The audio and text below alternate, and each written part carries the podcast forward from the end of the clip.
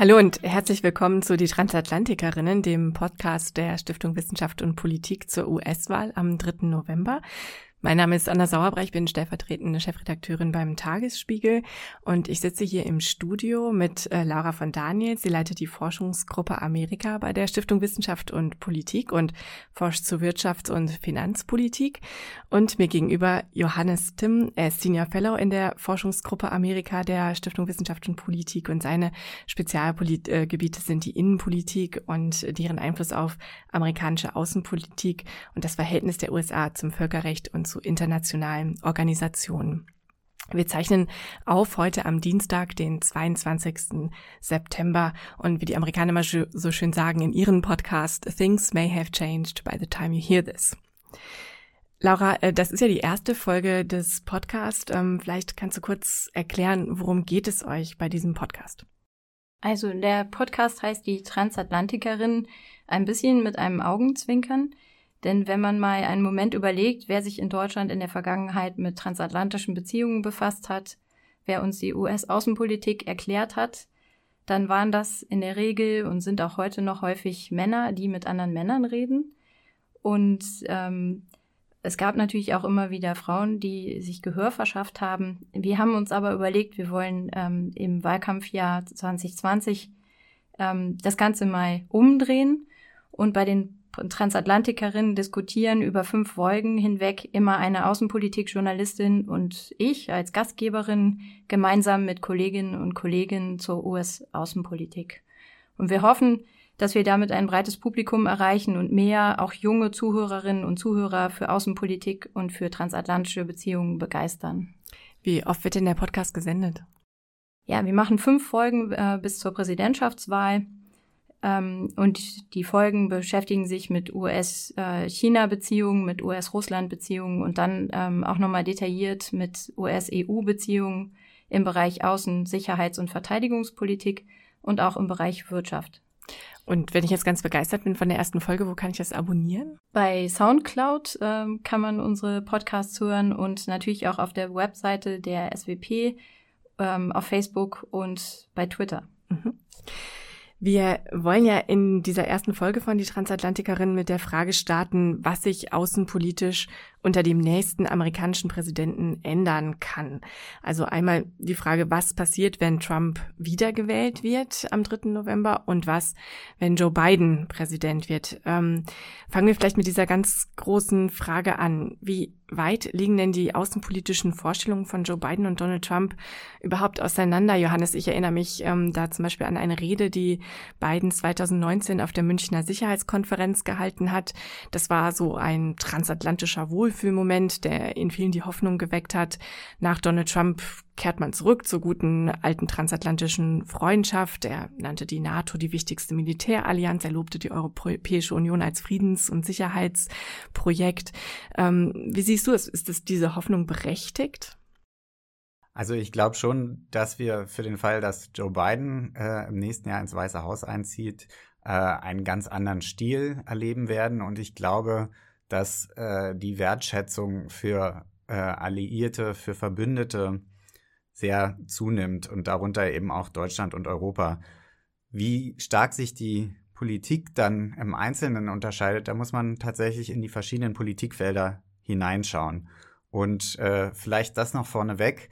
Amerikanische Präsidentschaftskandidaten ähm, sind immer bewusst vage, wenn es um Außenpolitik geht. Und Donald Trump ist sowieso nicht so dafür bekannt, dass er eine klare Strategie hat, aber auch ähm, Joe Biden hält sich in vielen Fragen bedeckt. Das können sie sich erlauben, weil die Außenpolitik meistens im Wahlprozess keine Priorität hat. Und äh, es ist auch ganz klug, weil natürlich Außenpolitik immer krisengetrieben ist und die tollste Strategie ähm, meistens den äh, ersten Kontakt mit der ersten Krise und der Realität sozusagen nicht überlegt. Das äh, gesagt, gibt es natürlich schon Äußerungen von Joe Biden in Artikeln, in Zeitschriften oder in Reden, wie er sich zur einen oder anderen Frage verhalten würde. Und ähm, ein großer Unterschied ist sicherlich, dass er beansprucht, dass die USA wieder zu der, zu der Führungsrolle in der Welt zurückkehren. Also er wird sich ganz bewusst von America First distanzieren, was ja so ein bisschen der Versuch von Donald Trump war, diese außenpolitische Verantwortung, die die USA ähm, seit dem Zweiten Weltkrieg übernommen hatten, von sich zu weisen und nur noch nach amerikanischen Interessen äh, zu agieren, ohne zu berücksichtigen, was das für die Welt bedeuten kann. Und das sieht Joe Biden anders. Da will er also tatsächlich eher wieder zu der traditionellen Rolle der USA als Führungsmacht zurückkehren. Er hat auch betont, dass er den Menschenrechten in der Außenpolitik und in der internationalen Politik wieder mehr Aufmerksamkeit ähm, schenken will. Er hat Donald Trump explizit dafür kritisiert, dass ihm Menschenrechte nicht wichtig sind, dass er zu enge Beziehungen zu äh, Diktatoren und autoritären Machthabern pflegt. Das möchte Joe Biden anders machen und er wird insgesamt multilateraler agieren, wobei man sich da nichts vormachen darf. Das amerikanische Verständnis von Multilateralismus ist ein sehr pragmatisches. Das heißt, das Ziel bestimmt äh, das Mittel und man sucht sich seine Verbündeten nach den Zielen aus und nicht umgekehrt. Und äh, auch, auch unter beiden wird sicherlich die Bereitschaft bestehen, auch ohne Verbündete zu handeln, wenn es äh, geboten erscheint. Aber da hat er ganz konkret auch schon in einigen Bereichen gesagt, dass er sich äh, von der Politik Trumps abwenden will. Also er hat ganz eindeutig gesagt, dass er den Austritt vom Pariser Klimaprotokoll rückgängig machen will. Er hat explizit gesagt, dass er ähm, nicht aus der WHO austreten will. Ähm, das sind beides Dinge, die sind noch nicht abgeschlossen. Da hat Trump sozusagen die Austritte angekündigt, aber sie sind noch nicht vollzogen. Er hat gesagt, dass er das Iran-Abkommen wiederbeleben möchte.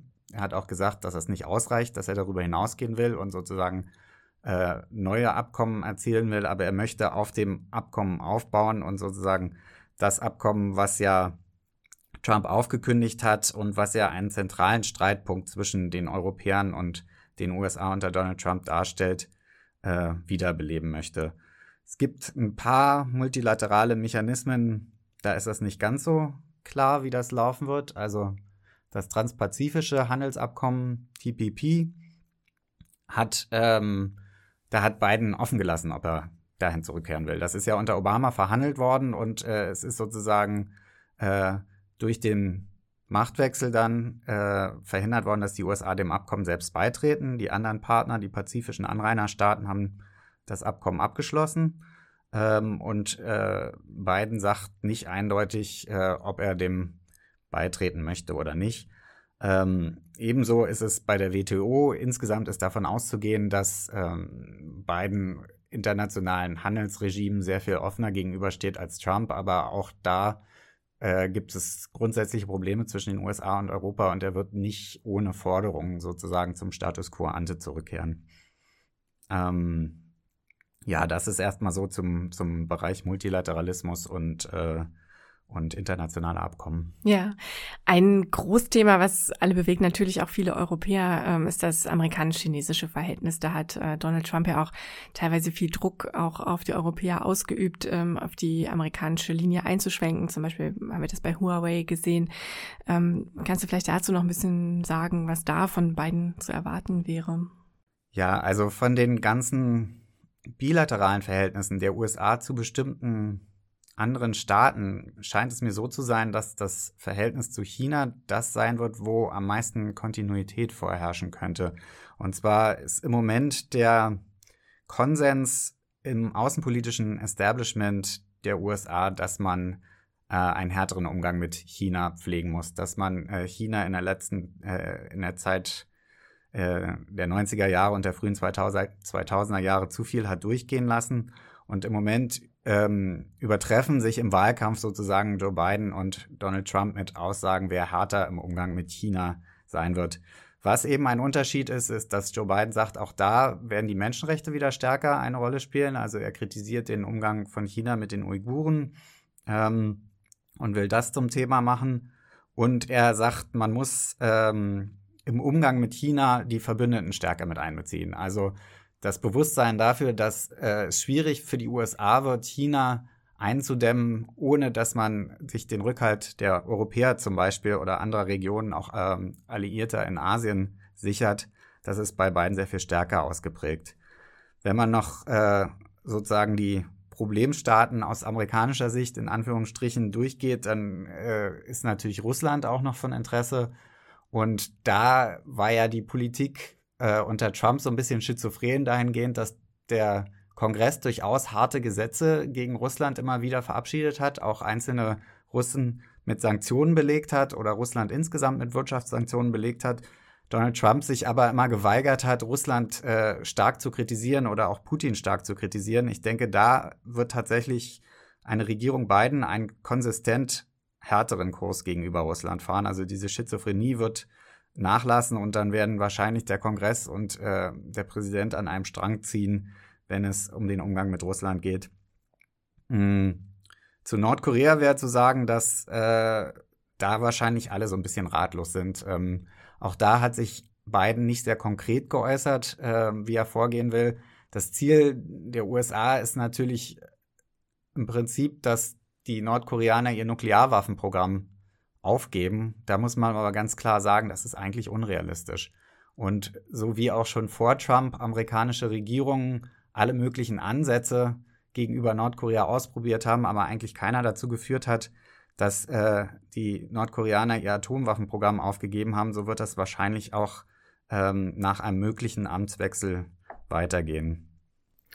Ich würde vielleicht nochmal zurückkommen auf die Handelspolitik. Ähm, du hast jetzt ein paar von den Abkommen schon genannt, die PP und auch die, das Verhältnis der USA ähm, zur Welthandelsorganisation.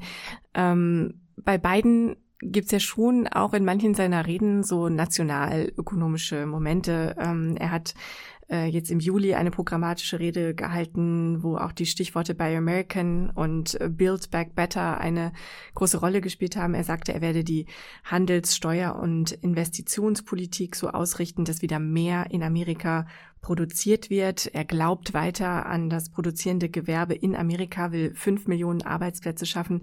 Da habe ich mich so ein bisschen gefragt, wo ist da eigentlich der große Unterschied zu Trump. Ähm, der hat ja auch Wahlkampf gemacht mit Buy American, Hire American und Make America Great Again. Also ist da nicht die, sagen die, die unterliegende Welthandelsphilosophie, sage ich jetzt mal so, eine ähnliche?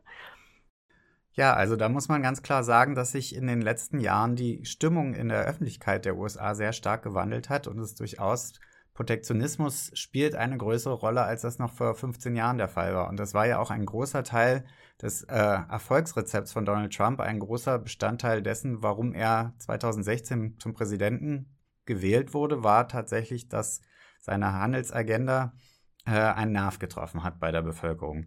Und Joe Biden hat ja schon eine lange politische Karriere, jahrzehntelange politische Karriere und war früher ein traditioneller Freihändler und da muss man sagen, hat er seine Position verändert. Ich glaube, ein Stück weit, ich hatte gesagt, die öffentliche Meinung hat ihre Position verändert. Auch, auch die Wissenschaft ist, glaube ich, schon jetzt klarer zu dem Ergebnis gekommen, dass die Verlagerung von Produktionsstätten von amerikanischen Firmen ins Ausland, insbesondere nach China, viele Amerikaner Arbeitsplätze gekostet hat in den letzten drei Jahrzehnten, sagen wir mal und äh, dass diese ähm, verlorenen Jobs auch tatsächlich zu großer sozialer Ungleichheit geführt haben. Und da sind die Demokraten ein Stück weit von ihrer Linie, die sie in den 90ern verfolgt haben, als klassische Freihändler abgerückt. Und das wird äh, Joe Biden sicherlich beibehalten. Der andere Aspekt ist dann natürlich ähm, die Erfahrung jetzt aus der Covid-19-Pandemie, ne, wo man verstärkt festgestellt hat, dass äh, Lieferketten zum Teil von strategischer Bedeutung sind und dass äh, beide Kandidaten, äh, so sie dann Präsident werden, in Zukunft stärker darauf achten werden, dass bei bestimmten strategisch wichtigen Gütern ähm, mehr ähm, Produktion in den USA stattfindet oder zumindest eine Vorhaltung von, von strategischen Reserven stattfindet. Ähm, Laura, ich wie würde das Deutschland und die Europäische Union betreffen? Also ähnliche Sorgen sind ja während der Corona-Pandemie auch hier aufgetaucht. Ja, ich glaube, ähm, was die Kontinuität in der Außenpolitik angeht, ähm, gibt es für uns in Deutschland und in den USA sicherlich mindestens drei Bereiche, ähm, die zuletzt problematisch waren und das weiterhin bleiben werden. Ein Bereich ist die eben schon angesprochene Handelspolitik und auch die WTO ähm, Biden hat klar gesagt, dass er auch für mehr Buy American ähm, ist, dass er dafür steht, für so eine Politik. Ähm, das hat sich in der Vergangenheit schon als problematisch erwiesen in den Verhandlungen über ein transatlantisches Handelsabkommen, äh, TTIP, ähm, wo die Europäer das äh, sehr kritisiert haben, vor allen Dingen Frankreich, aber auch die, deutsche, die deutschen Wirtschaftsverbände kritisiert haben, äh, dass die US-Seite nicht bereit ist, den öffentlichen Vergabemarkt weiter zu öffnen äh, für Konkurrenz auch aus der EU. Ähm, da ist sicherlich, ähm, wenn man dann die Aussagen hört von beiden, wenig Fortschritt zu erwarten in dem Bereich. Ähm, was wir von den ähm, Amerikanern aber noch wollen, äh, geht ja noch viel weiter als diese einzelnen Fragen. Es geht ganz klar auch äh, um die Reform der WTO, der Welthandelsorganisation. Ähm, und da vor allen Dingen, das ist die zentrale Frage eigentlich äh, in den letzten Monaten gewesen, ähm, wollen die Europäer eine Rückkehr zur unabhängigen zweistufigen Streitschlichtung. Ähm, das ist auf jeden Fall eine zentrale Frage, ähm, wo man nicht unbedingt damit rechnen kann, dass sich die Position der US-Regierung da jetzt lockert. Ja? Also dass wir sofort zurückkehren zu, zu diesem ähm, unabhängigen Streitschlichtungsgremium, wie wir es kannten. Ähm, es gibt andere Pläne für WTO-Reformen, äh, wo man froh sein kann, glaube ich, auf europäischer Seite, wenn man überhaupt erstmal wieder eine gemeinsame Grundlage, Verhandlungsgrundlage mit den Amerikanern findet. Ähm, andere Bereiche, die vorher problematisch waren und es bleiben werden, ist äh, die ganze Frage des Decouplings, ähm, weil da sehr viel Druck auch auf europäischer Politik liegt. Ähm, den eigenen Binnenmarkt äh, weiter abzuschotten gegen chinesische äh, Unternehmen. Ähm, Stichwort 5G, äh, Stichwort Investitionen in KI, äh, in Robotertechnik und so weiter. Ähm, und dann gibt's natürlich noch den ganzen Bereich der Sanktionen, der war vorher problematisch und bleibt es auch. Auch da ist die Interessenlage einfach grundlegend unterschiedlich zwischen den USA und äh, Europa und vor allen Dingen auch Deutschland. Ähm, das gilt für Wirtschaftssanktionen, vor allen Dingen auch für die Sekundärsanktionen, wie im Fall von Nord Stream 2 und ähm, dem Hafen von Sassnitz jetzt zuletzt äh, sehr ersichtlich war. Ähm, das ist einfach ein sehr nützliches äh, politisches Instrumentarium für eine US-Regierung. Und wir können nicht damit rechnen, ähm, dass das von einer demokratischen Regierung einfach aufgegeben wird. Ja?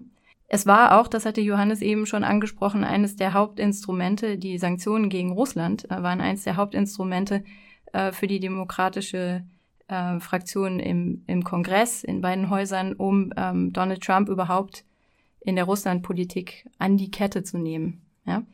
Äh, Johannes hatte die Einschätzung, dass man nach der Wahl eher mit mehr Konsistenz rechnen muss, ähm, dass die Demokraten, also wenn sie denn gewinnen, ähm, tatsächlich einen konsistenteren Sanktionskurs fahren. Man könnte es vielleicht auch so sehen, dass in dem Moment, äh, wo Trump äh, Geschichte ist, man dann wieder mehr Spielraum hat ähm, auf, europäischer Seite. Äh, womit man nicht rechnen sollte, ist, glaube ich, eine Aufhebung von Gesetzen, äh, denn die Sanktionen basieren auf einer ähm, Gesetzgebung, die von beiden Parteien in beiden Häusern äh, unterstützt wurde. Äh, womit man im ehesten Fall noch rechnen kann, ist, dass, dass es zu einer Nichtanwendung oder zu Ausnahmeregeln für Bündnispartner kommt. Mehr als das jetzt in der Trump-Zeit äh, in den letzten vier Jahren der Fall gewesen ist. Ich frage vielleicht nochmal nach, weil das in den letzten Wochen stark Thema war. Also man müsste auch damit rechnen, dass der Druck ähm, in Sachen Nord Stream 2 bestehen bleibt. Also weiter versucht wird, dass die Pipeline nicht in Betrieb genommen wird? Ja, ich glaube, um eine grundlegende Veränderung ähm, zu erreichen, müsste man äh, mit der US-Regierung in, in Gespräche darüber kommen, welche Energiepolitik wir in Europa verfolgen. Wir wollen ja eine souveräne Energiepolitik haben. Äh, das ist ja eigentlich das eigentliche Ziel.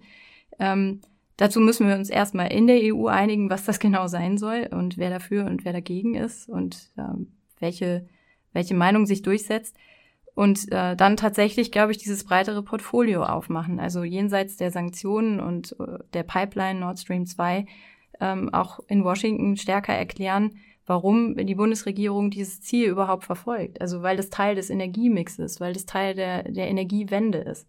Das sind Themen, die, glaube ich, in Washington ähm, nicht diskutiert werden. Ja? Da sieht man immer die Energieabhängigkeit von Russland, weniger aber, das ist ein Standbein der, Standbein der Merkelschen ähm, Außen- und Energiepolitik ist.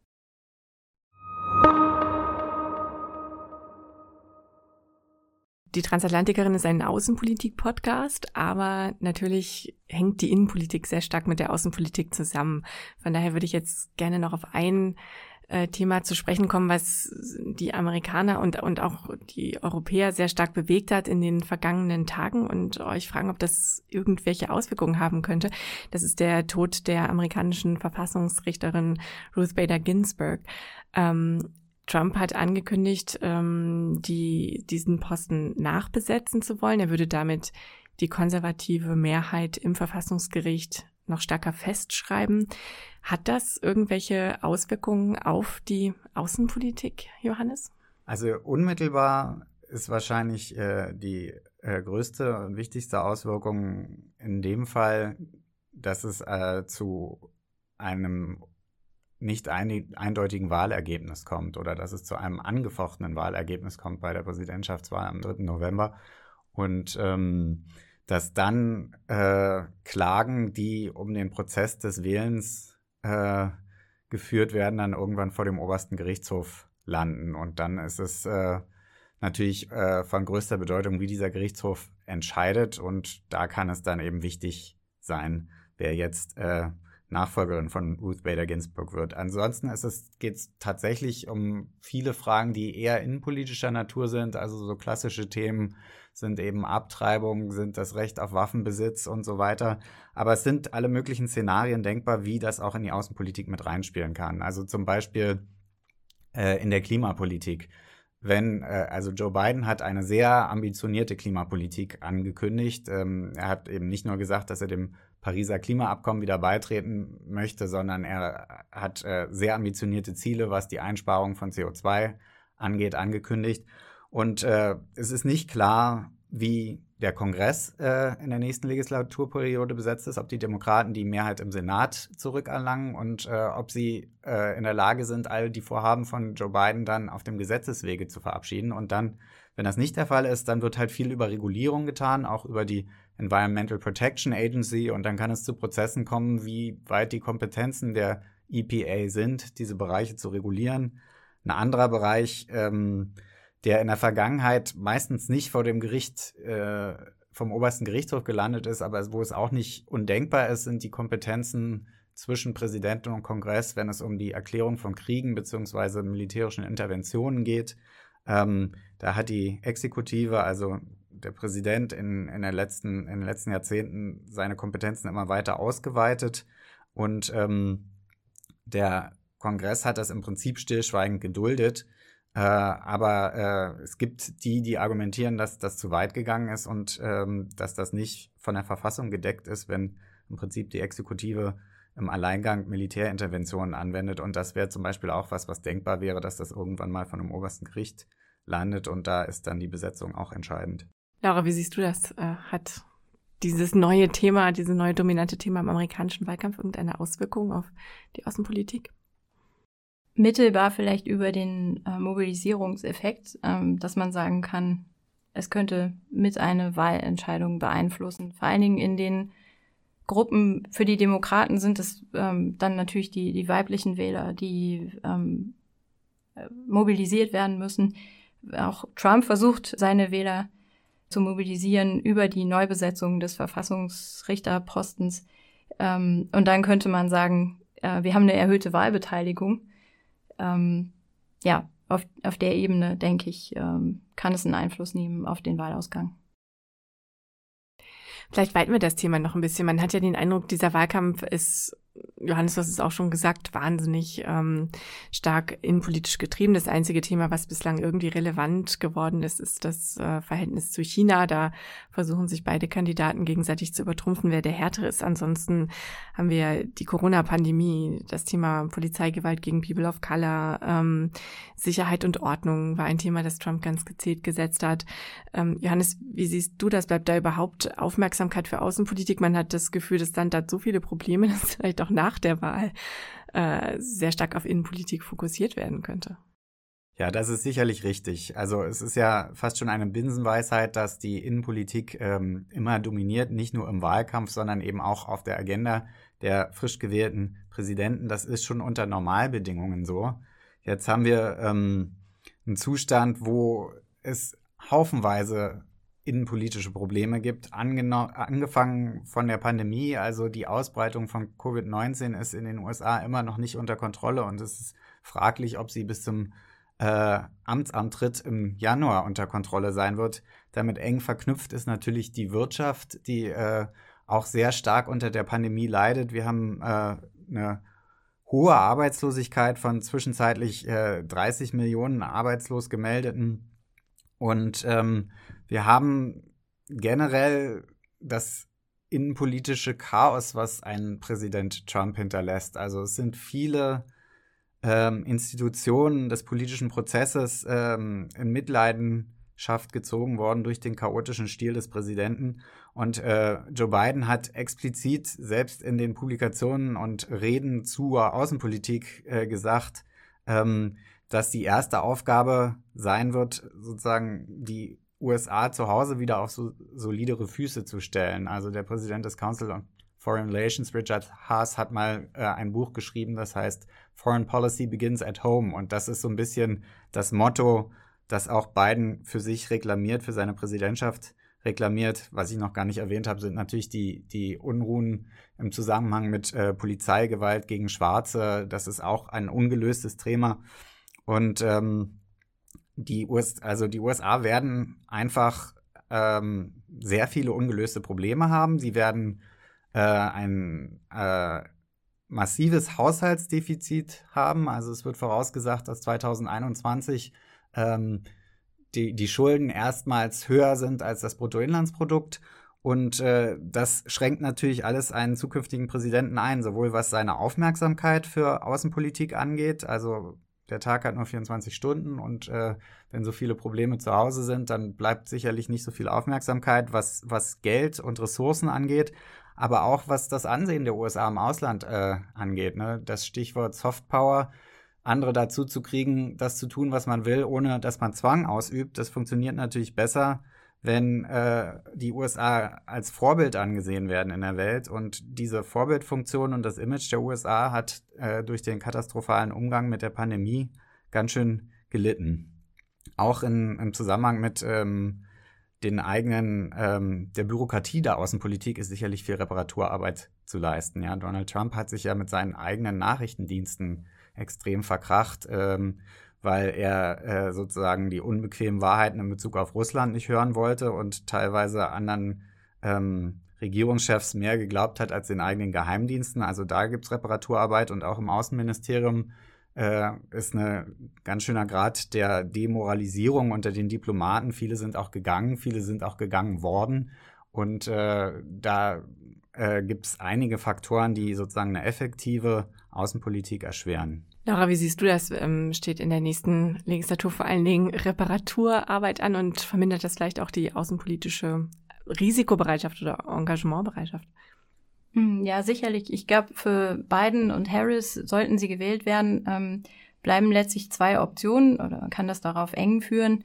Äh, entweder, entweder man hat wenige außenpolitische Ziele, ähm, die man versucht mit einer recht breiten Mehrheit zu verfolgen, oder man nimmt sich vieler einzelner Probleme an, äh, die aber nur sehr oberflächlich bearbeitet werden können. Ähm, und das liegt vor allen Dingen dann daran, wenn es ähm, nicht zu einer sehr großen blauen Welle, also demokratischen Mehrheit in beiden Häusern kommen sollte, dann äh, müssen, muss eben der Präsident viel mehr noch politisches Kapital einsetzen, äh, um irgendwelche Ziele zu erreichen. Ähm, politisches Kapital einsetzen heißt vor allen Dingen verhandeln, verhandeln mit, mit den Republikanern darüber verhandeln, dass man gemeinsam zu Lösungen kommt. Ähm, dann hat Johannes schon äh, gesagt, innenpolitische Ziele stehen ganz klar über außenpolitischen Zielen. Ähm, das hat auch eine gewisse Tradition. Ähm, und dann bleibt eben am Ende des Tages eine ganz kleine Liste möglicherweise von außenpolitischen Herzensprojekten, ähm, der, derer man sich dann überhaupt noch annehmen kann. Ähm, und wir haben auch in der Obama-Zeit gesehen, dass es ein Problem ist, wenn der Präsident sich am Ende entscheidet, so viel wie es geht, ohne den Kongress zu machen, ähm, weil das dann einfach äh, nicht nachhaltige stabilisierende Wirkung zeigt. Ja? Also ein Beispiel ist das Abkommen mit dem Iran, das JCPOA, was dann eben von der Nachfolgeregierung einfach wieder aufgelöst wurde. Was wären denn solche Herzensprojekte? Ha, ähm, ich glaube schon, äh, dass die beiden ähm, Juristen Biden und Harris äh, an der internationalen Ordnung interessiert sind und dass sie sich tatsächlich äh, mit der Frage beschäftigen werden, wie kann US-Außenpolitik wieder ähm, federführend sein in dem Bereich internationale Organisationen, Multilateralismus. Aber sie werden sich dann eben einzelne, ganz kleine Punkte wahrscheinlich rausgreifen müssen, äh, und die, um die überhaupt erreichen zu können. Ich denke, es gibt so ein paar Dauerbrenner der amerikanischen Außenpolitik, wo sich auch die nächste Administration nicht drum rumdrücken können wird. Das eine ist sozusagen die Frage des Truppenabzugs aus Afghanistan. Also da hat äh, Trump gesagt, er möchte am liebsten den totalen Abzug. Was wahrscheinlich tatsächlich noch äh, in diesem Jahr passiert, ist, dass die Truppen von gegenwärtig 12.000 auf ungefähr 4.000 reduziert werden. Biden möchte auch ähm, möglichst viele Truppen aus Afghanistan abziehen. Also er hat ähm, in de der Frage auch über die letzten Jahrzehnte seine Position sehr stark geändert, aber äh, er hat schon Obama sehr stark davon abgeraten, die, Pro die Truppen aufzustocken, als das 2009 zur Debatte stand, als äh, die Frage war, ob man nochmal 30.000 neue Truppen entsendet, um Afghanistan zu befrieden, hat er sich dagegen ausgesprochen. Obama hat es dann trotzdem getan. Im Unterschied zu Trump will er auf jeden Fall eine, eine, ein Kontingent von Truppen in Afghanistan lassen, um Terrorismus zu bekämpfen. Äh, aber das werden sehr viel weniger sein. Das ist was, womit er auf jeden Fall umgehen muss. Ähm, das zweite ist natürlich der Nahe Osten generell.